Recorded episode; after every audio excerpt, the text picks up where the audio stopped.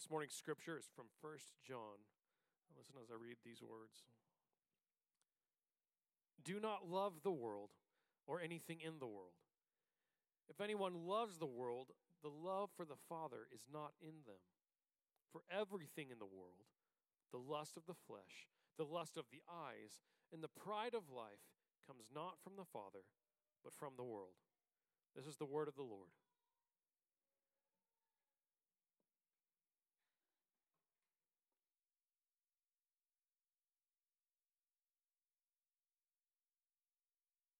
Be dismissed. Uh, I've learned some things uh, working under Dusty recently. One of them is that I can wear shorts on stage. Uh, the other is I can bring a snack anytime I want. So uh, watch out next time. Uh, may just keep things on me. Maybe, maybe a fanny pack full of snacks would be appropriate. I don't know. Uh, hey, we are. I got snacks in my bag. Uh, that makes sense to about sixteen of you in the room. Um, hey, we are in the, the last week of a series called Live No Lies, and we've been talking about um, these three enemies of the soul, the world, the flesh, and the devil. And as John Mark Comer writes in his book, these three enemies of our soul, it, it, it happens in this way, that the devil uses deceptive ideas which play to our disordered desires, which are then normalized in a sinful society. Deceptive ideas that play to our disordered desires, which are then normalized in a sinful society. And I want to jump back to something that we talked about last week, but I think is incredibly important as we understand how we might function together navigating a sinful society. And it has to do with freedom. We talked about freedom last week, and that there's two different types according to philosophers, and there's two different types that, that we know and understand as the, the scriptures outline them. The, the first would be this. It's actually what we consider negative freedom. It's the freedom from. Um, negative freedom is this idea that we remove any constraints on our choices, that I have the ability, I have permission to do whatever it is I want to do. That's what freedom is for most of us. I'm allowed to do whatever I want, so get out of my way and let me do it. And when we think free country, most of us, that's what comes into our mind. Don't tell me what to do. I don't tell you what to do. Let me do what I want. You do what you want. And philosophers would call this negative freedom. Here's the poster child for this kinds of this kind of freedom. It's Elsa from the movie Frozen. No right, no wrong, no rules for me. I'm free. The New Testament authors and, and philosophers would say that there's a different kind of freedom. It's positive freedom. It's not freedom from, but it's freedom for. It's not just the permission to choose, but it's the power to choose what is good as outlined by Jesus and his word. It's a different kind of freedom, and Tim Keller helps us understand this when he says this. We see that freedom is not what the culture tells us. Real freedom comes from a strategic loss of some freedoms in order to gain others. It's not the absence of constraints, but it is choosing the right constraints and the right freedoms to lose. Freedom means that we have the power to choose to do what is good, that we are not living under sin's slavery anymore.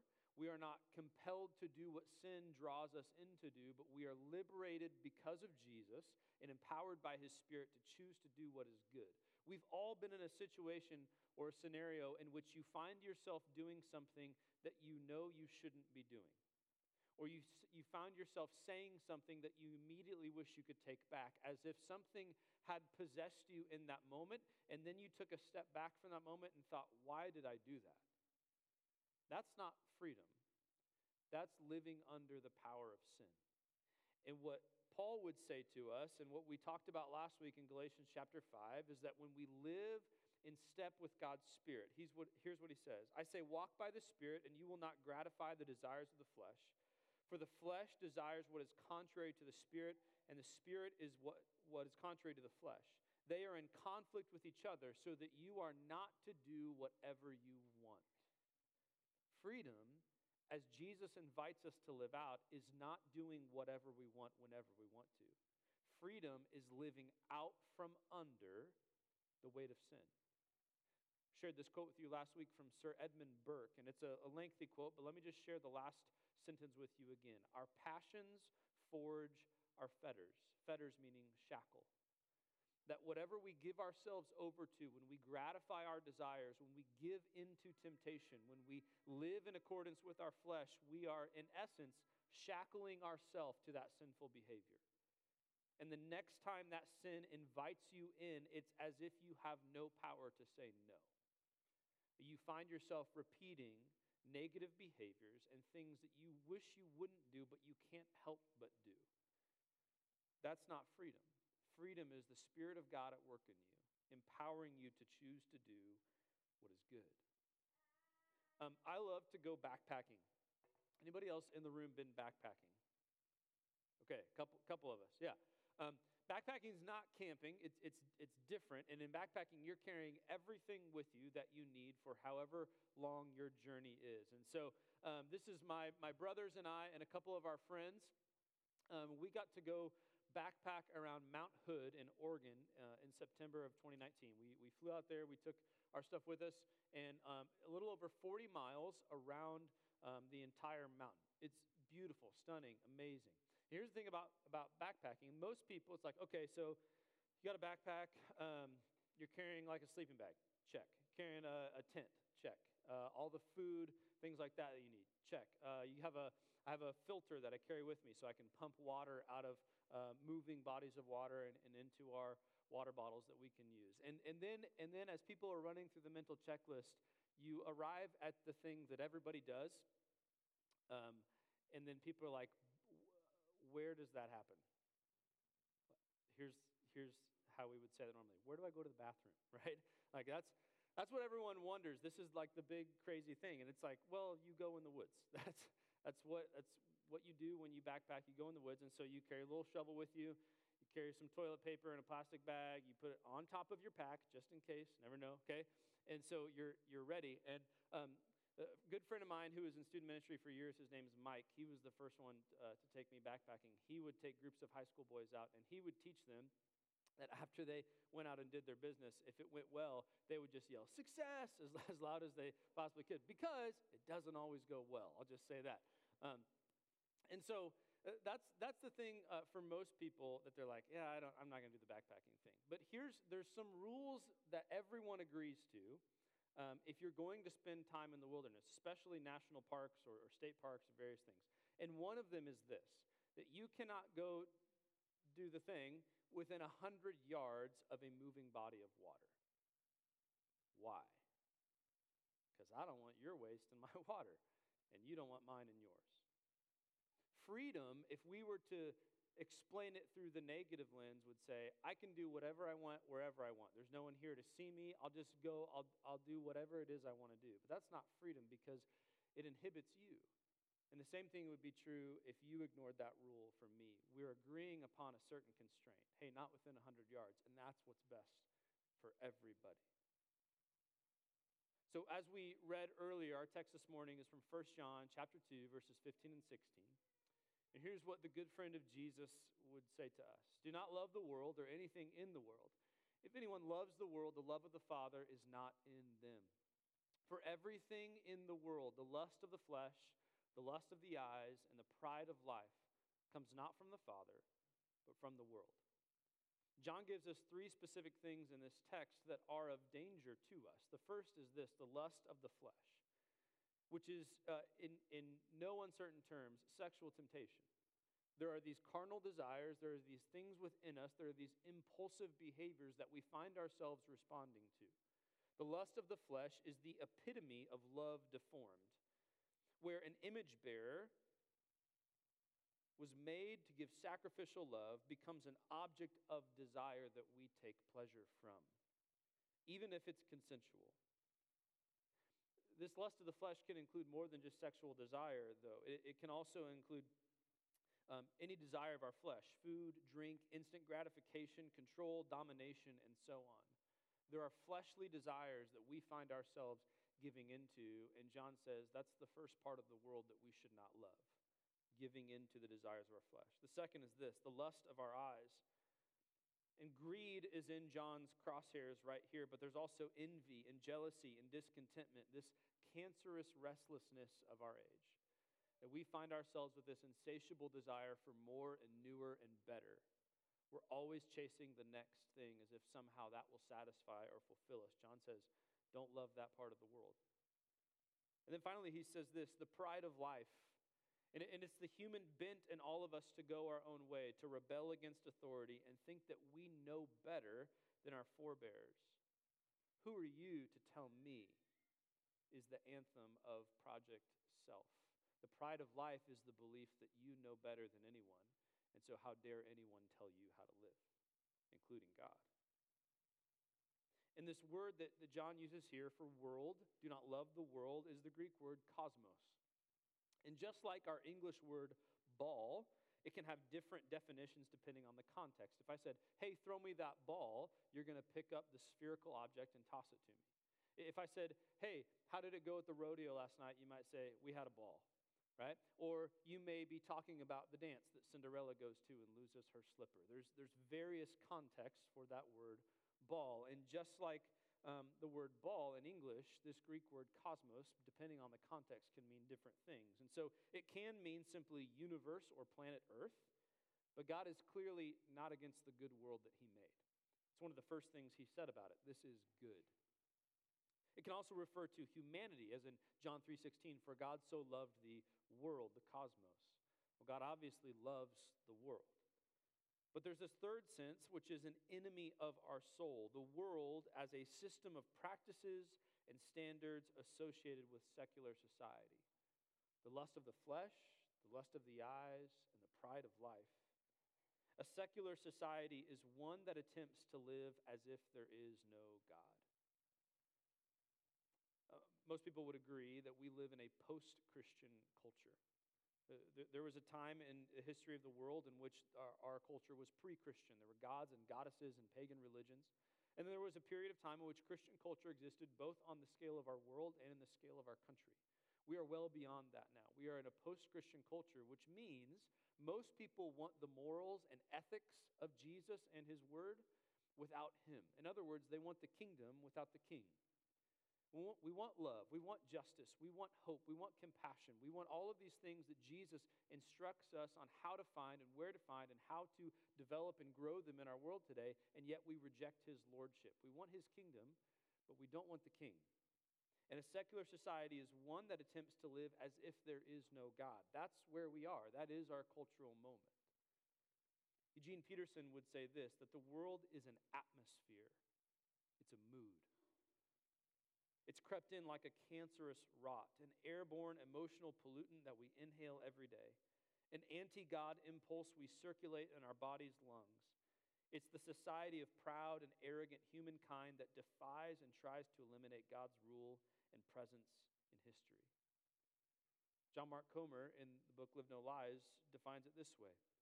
The world is a system of ideas, values, morals, practices, and social norms that are integrated into the mainstream and eventually institutionalized in a culture corrupted by the twin sins of rebellion against God and the redefinition of good and evil. Rebellion against God and the redefinition of good and evil. And so our question is, has the world become a part of us? These things that we should avoid, the lust of the flesh, the lust of the eyes, the pride of life, things that are normalized in a sinful society around us, are they normal within us? Larry Hurtado writes about these five distinctives of the early church. And I'll give you warning ahead of time that, that you will feel a natural uh, agreeance with two of them. Two of them will feel like they're on the other side, no matter what side you find yourself on, and one of them is foreign to everyone. In other words, I'm about to offend everybody in the room with half of what I say next, okay? The church, number one, here's the first distinctive, was multiracial and multi-ethnic, with a high value for diversity, equity, and inclusion. Number two, the church was spread across socioeconomic lines as well, and there was a high value for caring for the poor. Those with extra were expected to share with those with less. There are two common distinctives of the early church. Here's the next couple. Number three, the church was staunch in its active resistance to infanticide and abortion. Number four, the church was resolute in its vision of marriage and sexuality as between one man and one woman for life. Now, if we were just to take these four, we could throw a line right down the middle of our country, and we would identify two falling in the camp of the political left and two falling in the camp of the political right. But here's another common distinctive of the early church that I don't find on either side. It was nonviolent on both a personal level and a political level. These distinctives of the early church, the church that Jesus began, the church that Jesus, the final thing before he left this earth, was establish his church through the lives of his believers, a group of people who would submit their will and their life to him. What he established when he left looked like this. The litmus test of our faith is the degree to which we love our enemy. Evidence of Jesus at work in you, of God's Spirit in control of you, is our ability to love people who do not look like us. And a sinful society normalizes things that are detrimental to its own flourishing. Lust is redefined as love. Marriage, not as a covenant of lifelong fidelity, but a contract of personal fulfillment. Divorce as an act of courage and authenticity rather than the breaking of vows. The, the objectification of a woman's sexuality through pornography as female empowerment. Greed as responsibility to shareholders. Gross injustice towards factory workers in the developing world as globalism. Environmental degradation as progress. The deracination of once thriving local economies as free market capitalism. Racism as a past issue. Marxism as justice. Again, I've offended all of you in the room by half of what I just said. A sinful society normalizes all of these things. And the empirical research tends to confirm that this hypothesis is true. Human behavior clusters in both space and time, even in the absence of coercion or rationale. Let me say that again. Human behavior clusters in both space and time, even in the absence of coercion or rationale. Here's the translation for those of us where that's hard to follow, like me. Monkey see, monkey do. That's what that statement says. Monkey see, monkey do. There are all kinds of cultural trends and fashions and various things that happen. Even in the blink of an eye, all of a sudden something's popular. Like, anyone remember uh, Crocs, the footwear, right? Um, Crocs, uh, I don't know why they ever existed, but they're back. Uh, all of a sudden, seemingly overnight, everyone, I see this in students all the time, everyone has to have a pair of Crocs now. And here's the brilliant marketing strategy by Crocs, is they've had those, those holes in them because everyone wants a pair of shoes with holes all over them. And so Crocs have those holes in them, and so now you have to have Croc pins that display your favorite superhero or whatever it is, right? That way, when you fall down, and you will fall down when you wear Crocs because they're unstable footwear, you can poke the top of your foot effectively. I, again, like I don't, I don't get it, but everyone's got to have a pair of Crocs. Um, here's another uh, footwear choice that came out of nowhere, and then all of a sudden everyone had Hey Dudes. Who just, out of curiosity, anybody wearing Hey Dudes in here right now? Okay, a couple of us. I made some people mad in uh, first service, so I just want to know who I'm about to make mad right now. Hey Dudes aren't good for anything, and yet everyone has to have a pair of them. I, this is not a joke. First day of basketball practice last year, a kid shows up wearing Hey Dudes to basketball practice. A slip-on shoe with a canvas top. Hey, dude. Why don't you get the heck out of here and go put on some basketball shoes? Like, what are we doing? But everyone has to have a pair just because everyone else does. That's how this works. This is why TikTok dances go viral. No one looks cool doing this, right? But we all do it, and we broadcast it online because everyone else is doing it. I want it, and everybody's doing it, are overwhelming in their ability to get us to do something. This is why Renee DiResta is absolutely correct. She's a, a social researcher at Stanford who studies the internet. If you make it trend, you make it true. If you make it trend, you make it true. We are now building worldviews, formulating opinions on politics, on faith, on family, on morals, based on what trends on the internet. If you make it trend, you make it true. But widespread acceptance of something does not make a thing true. Crowds lie. We actually love to lie to each other. We love it when someone affirms our flesh-filled desire, our disordered desire, because it makes us feel less guilty. Here's the best uh, illustration I could give to this. I, we have a little, Bailey and I have a little uh, ritual. On Sunday nights, if I can, I like to go play basketball with a, a group of guys over at the high school, and we, we play basketball, and then when I get out of basketball, um, I usually go pick up blizzards uh, for Bailey and I. And we have a, a blizzard, and we watch our, our show or whatever. We've been watching Rings of Power on Sunday nights, and and so, um, but we we have some some seasons, or we have some times where it's like, eh, we had a bunch of dessert this weekend. Like, should should we have a blizzard? Probably not. But what I will do, and you guys will identify with this right away, what I will do is, okay, we agreed before I left the house that, dis- that blizzards are probably off the table. And then I'll get in my truck and be like, babe, you need a blizzard tonight. She'll be like, well, if you do. You know, but like, do you need one? Yeah, that's fine if, if you want to have one. And what am I trying to do? I'm trying to get her to say yes to my bad idea so that I don't feel bad about having a bad idea. Hey, babe, agree with me so that I can feel guiltless about indulging and con- consuming as much sugar as humanly possible right now. That's what we're trying to do.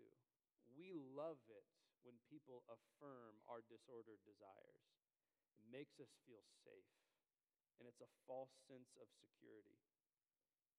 We love to take the stand of blissful ignorance as the moral bedrock of our society erodes away. A sinful society makes what is normal according to God's word look strange. And what is strange according to God's word looks look normal. I saw a tweet this last week that said this: having five kids is not weird. Having pets and calling them fur babies is weird.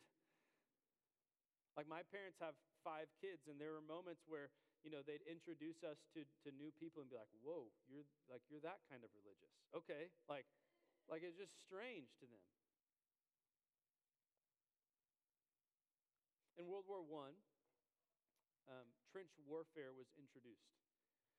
World War One is, is considered probably one of the most brutal wars in history because of this fact that, that there was now very close proximity battle. But along with Uh, trench warfare, there became a, a very specific medical condition called trench foot.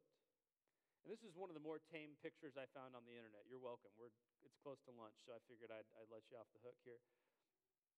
But in trench warfare, uh, soldiers were often standing in trenches uh, with water that came above their ankles for days on end. Their feet literally rotting beneath them. In fact, more soldiers left the front lines of battle in World War One for trench foot than any other singular reason, because their feet had decayed to such a degree that where they could no longer stand. You see, they're being carried out right now. And if trench foot was not dealt effectively and efficiently, dealt with effectively and efficiently, it could make its way via infection into the rest of the body. You could actually lose your life because you stood in water for too long. And so there were commands given to, to soldiers on the front lines to often change their socks and dry out their boots so that they could remain in the fight. And this is one of the more effective pictures of what sin is to us, because sin is a sickness. Sin is a sickness that spreads, and we like to think about sin as being static. Like, sin's just a law that I break, and so whatever I need to do to make up for the law that I broke, like I'll I'll pay my fine, I'll do my time, whatever it is. Sin's not a law that you break. No, sin is a sickness that spreads. Sin is not static, it's dynamic. One of the things I tell our students all the time is that sin never sits still. It always wants more from you. Sin is a sickness that spreads, and listen, if we're not dealing with it appropriately, it has a profound impact on the rest of us. Sin is a sickness that spreads. It's the very reason Jesus dealt with the misunderstanding of the law in the first place. Jesus rebukes the Pharisees for how they treated the Sabbath, God's day of rest, because it was created to prevent the sickness of a hurried life. Most of us ignore this idea that we should take a pause and a breath and sit still. And we find ourselves becoming more and more and more and more busy. Sin is not bad because it is forbidden. It is forbidden because it is bad. Sin is not not bad because it is forbidden. It is forbidden because it is bad. The wages of sin is death, Paul says in Romans. The wages of sin is death, not the wages for sin. God's not the one paying you for sin. Sin is paying you for sin. It always makes good on your investment into it. God doesn't have to do a thing for us to experience the devastating consequence of sinful behavior in our lives. Our decision to indulge our flesh, what Paul would say, you reap what you sow. God cannot be mocked. Sin will always make good on its promise to pay. So, you know, I talked about backpacking. I, I another trip I took recently, it was with my brother and a good friend of mine, and we went about an, an hour west of here, and there's, man, there's actually some beautiful places in Kansas. It's it's kind of, they're hard to find, uh, but they're here. Um, and so we, we went over to a little uh, state park over there, and we did a little backpacking trip. And so one night, the second night we were out, or maybe the first night, it doesn't matter, it was nighttime. And we're getting ready to go to bed, and I've got my headlamp on, my brother is too, and we're kind of scanning the area, just kind of looking around before we climb in our tents for the night. And as we're scanning the area, we stop, and there's several sets of eyes that the light is catching, and it's it's reflecting back at us. And it was a, a mama snake and several baby snakes, uh, water moccasins. And I hate snakes. Like uh, like Indiana Jones is my spirit animal in that respect, okay? I hate snakes. And I, you won't hear me say I hate many things, okay, especially from stage. But it, like I hate snakes and I hate the Saint Louis Cardinals, okay? I just have to say that. Um, did I get an amen over there? Praise God. Okay. Um, I hate snakes. And so, so I see those snakes out there and I'm like, okay, no way, no way. And so I just get in my tent and I zip it up and I'm laying in my bed and I had to, I had to go all night. Like, like it hurt uh, in my stomach kind of, but there was no way I'm getting out of my tent in the middle of the night um, and doing that. And so no joke, as a thirty-year-old grown man, I waited until the next morning until my older brother got out of his tent and made sure everything was okay, right? Like I hate, I don't like snakes. And so uh, I was uh, working upstairs this last week, uh, working on the floor in the student room, and I came across this. It's fake. Um, so that means that we didn't have a snake in our building. That just means that someone's a jerk, okay? Someone put that there, and I did one of these. Oh, all right, like. And and so here's here's the here's how stupid I felt. Uh, is it was first of all fake, and then I did it four more times. Okay, I, I had my headphones in, and I'm I'm literally rolling sealer onto the floor, and every time I got over to that side of the room, I would jump again. But then after about four times, I mentally was like, okay, it's not real. My fight or flight, like all those senses went down, like everything's back to normal. I'm like, okay, that's just that's just the fake snake that, that hangs out up here. And of course, I didn't move it. You don't I don't touch snakes, even fake ones. Okay, um, but I just kind of got used to it, and it didn't didn't scare me anymore. So here, here's my here's my question for us: is does the snake still scare you? Like living in a sinful society, living in a world that normalizes so many things that are contrary to God's word. We ran through that list earlier. One is redefining lust as love, or, or ignoring God's instruction when it comes to a covenant commitment called marriage. Oh, my marriage isn't fulfilling me anymore. This person just doesn't know what I need, and so I'll go find someone else. But does that, does that still break your heart? When you see sin in your own heart, in your own home, does it drive you to your knees asking God for forgiveness and redemption? Or have we grown so comfortable with the sin that is normalized in our society that we're just, ah, it's just the sin that lives here, no big deal. Does a snake still scare you? Here's some good news. Social contagion, like everyone's got to have a pair of hey dudes. It works both ways. And as much power as it has to do harm, it can also create great momentum towards what is good. Cultural movements happen when people devote themselves to a certain set of ideals. Cultural movements happen when people like us look each other in the eyes and we say, these things matter. They're non-negotiable. And we'll build our lives around them instead of mocking them or rejecting them. Things like worshiping our God regularly on a certain day of the week. Things like shouldering each other's burdens. Things like serving our community or having real, meaningful conversation. Things like sharing meals in each other's homes or gathering to study and read God's word. It is neglect of spiritual practice that is normalized in our sinful society today. But that's like laying concrete with no rebar or with no framing to form it. No rigidity will create fragility. Pleasure is a terrible purpose.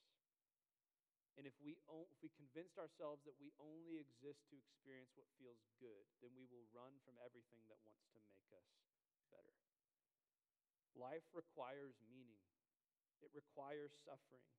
Requires substance, and those only arrive through submission and devotion and allegiance to things that are bigger than you. If you're only allegiant to yourself, you become your own God, and when everyone is their own God, the world burns. This is our cultural moment, a post-Christian culture. We want the kingdom, but we don't want the king, and so that's even made its way into the church. Here's what Nicholas Christakis and James Fowler say. They're social scientists, and they're talking about physical exercise here, but I think the spiritual truth is just as relevant. Staying healthy isn't just a matter of your genes and your diet, it seems. Good health is also a product and part of your sheer proximity to other healthy people. Who you hang out with is who you are becoming. A couple of uh, weeks ago, I was headed towards the gym to work out, and I decided that day I had enough time. It was a beautiful day, so I, I ran to the gym, and on my run in, I saw a friend of mine, Aaron, walking out. And as I'm going in and Aaron's coming out, we did the wave thing. We both had headphones in. You don't. When somebody's at the gym, they have their headphones in. You don't talk to them, okay? Except Larry and I. We have a thing, okay? Larry knows. We we both take our headphones out and say hi. But other than that, like there's like an agreed upon thing. They're doing their thing. You do your thing. But Aaron just texted me and said, hey, that was awesome to see you today. Go go have a killer workout. And I just said, hey, man, just trying to keep up, keep up with you. And what did we do in that moment? Just by sheer proximity to each other, we were able to encourage each other to be more healthy. Simply because we saw one another. Our sheer proximity to other healthy people has an effect on us. So let me tell you why that matters. Peter says that we are like living stones, being built into God's holy temple. That when we rub shoulders with one another, when we sit down and have conversations about God and His Word, or how we might shepherd our families as fathers and young men, women about how you might lead your homes in godliness, it matters. Your proximity to other healthy people creates health in you. Perhaps the biggest lie that we could buy is that spiritual is secondary. We, we tend to prioritize physical, mental, and emotional health, and we see spiritual as being secondary. In fact, if we're going to leave something off our plate for the week, a lot of times it's whatever faith-based activity we have planned. I can't make it to church this week. We just had a busy weekend. I can't make it to my small group or my Bible study. I just have too much going on.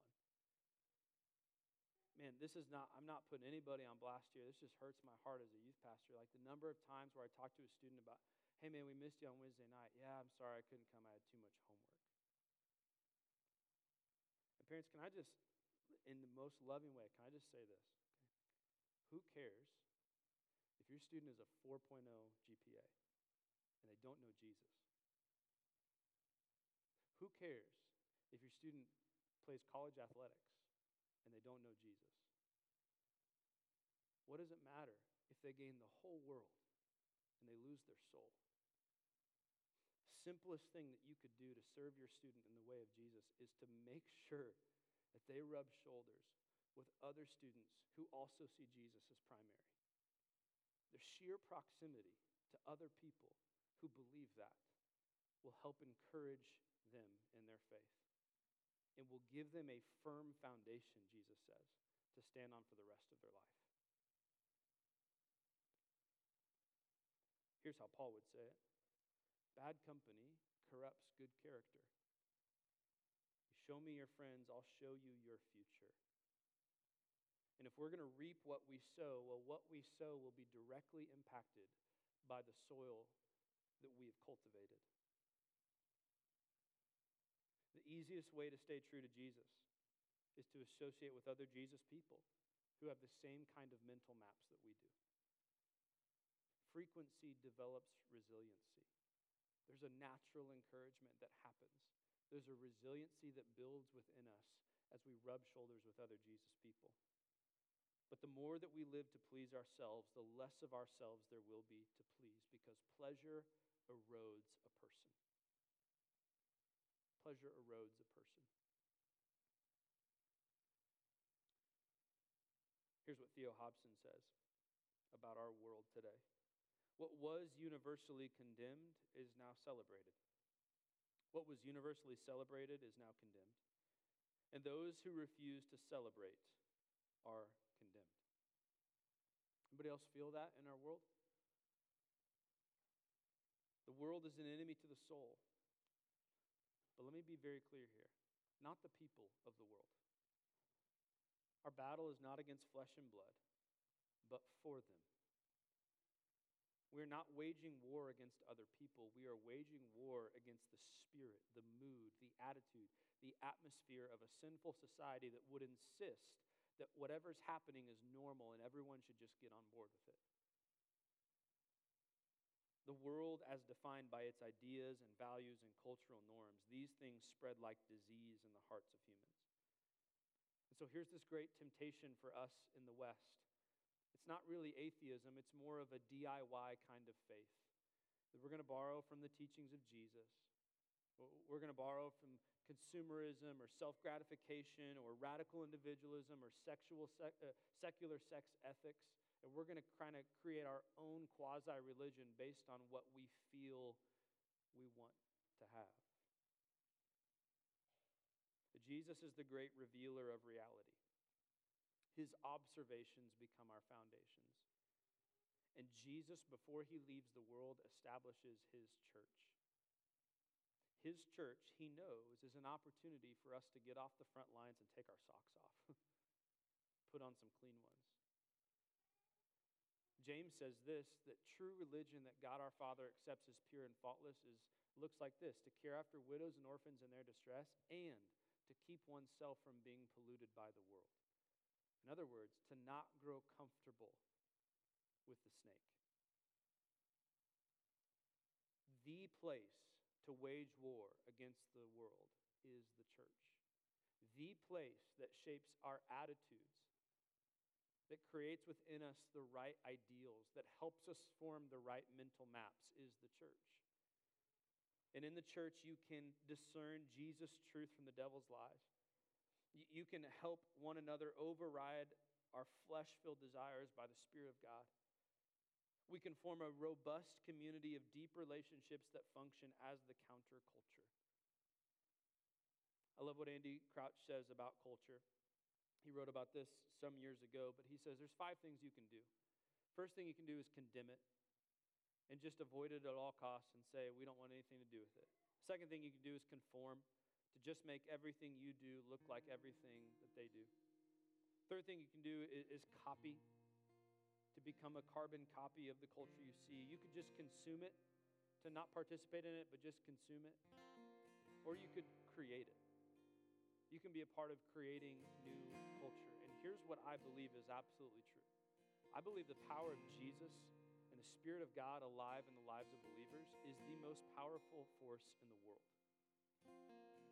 And what happens when we wake up to the reality of our world and we say, I want to be a Jesus person before I'm anything else. It is transcendent. It is unstoppable. Jesus says the gates of hell will not prevail against my church.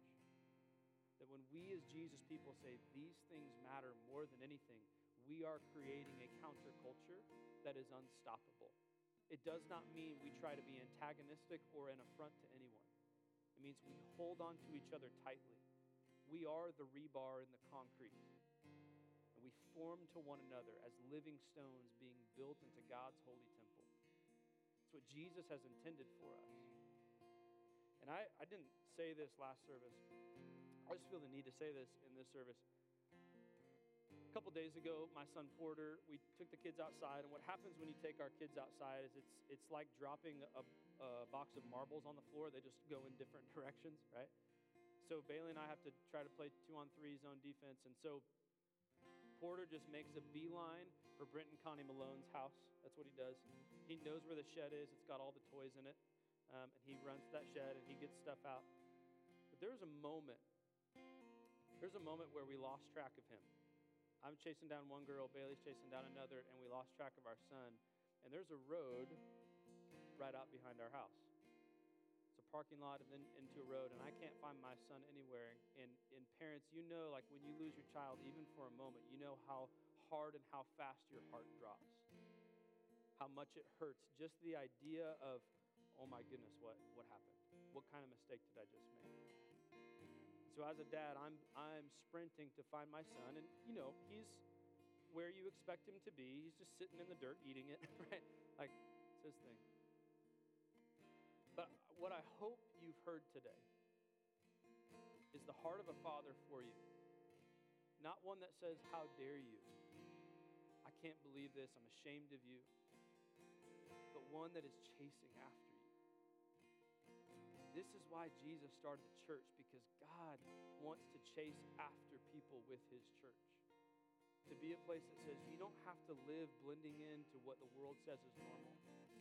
Living lives defeated and degraded, and lives of confusion and lives of anxiety and fear and worry and insecurity and sin. You don't have to live that way. God is chasing after the world with his church. It's his heart for his people. It's why he gives us instruction, and it's why he invites us to choose the way of Jesus so that we can have life and life to the full. And so in this church, here's, here's what I, what I hope and pray is true of us. That as we resist the world, the flesh, and the devil, that we would develop deep relationships in the face of isolation and individualism. I pray that we would pursue holiness over hedonism.